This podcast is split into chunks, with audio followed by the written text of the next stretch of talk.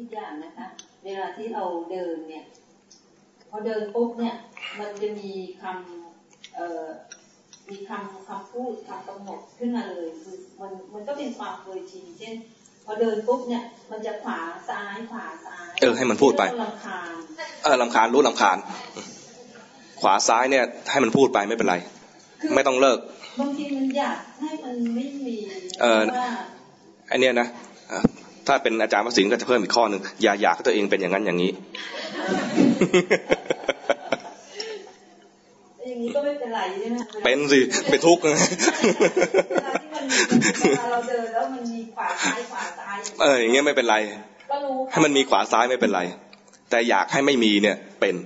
เอออยากให้อืม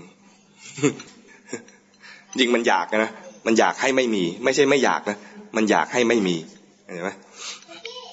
ให้รู้ทันความอยากอันนี้ คือคือ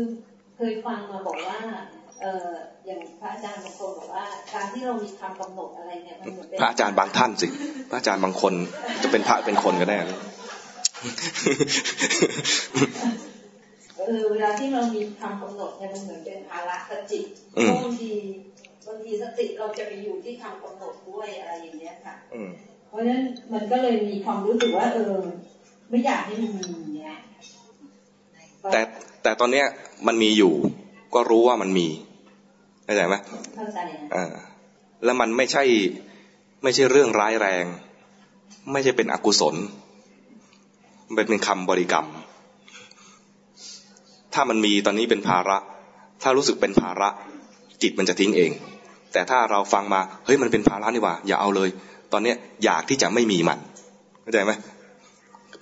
คำบริกรรมบางทีก็เป็นการกำกับให้จิตอยู่กับสิ่งนั้นได้นานๆ ไม่บอกแวกไม่หนีไปไหน มันทำให้เกิดสมาธิได้ง่ายขึ้น ถ้าจิตมันยังไม่พร้อมพอที่จะทิ้ง มันยังไม่ทิ้งก็ไม่ต้องทิ้ง แต่ถ้าเคยได้ยินว่าเฮ้ยถ้าคนเก่งแล้วก็ต้องทิ้งว่ะงั้นกูเรื่องรีบทิ้งตอนนี้เลยนะ พอดี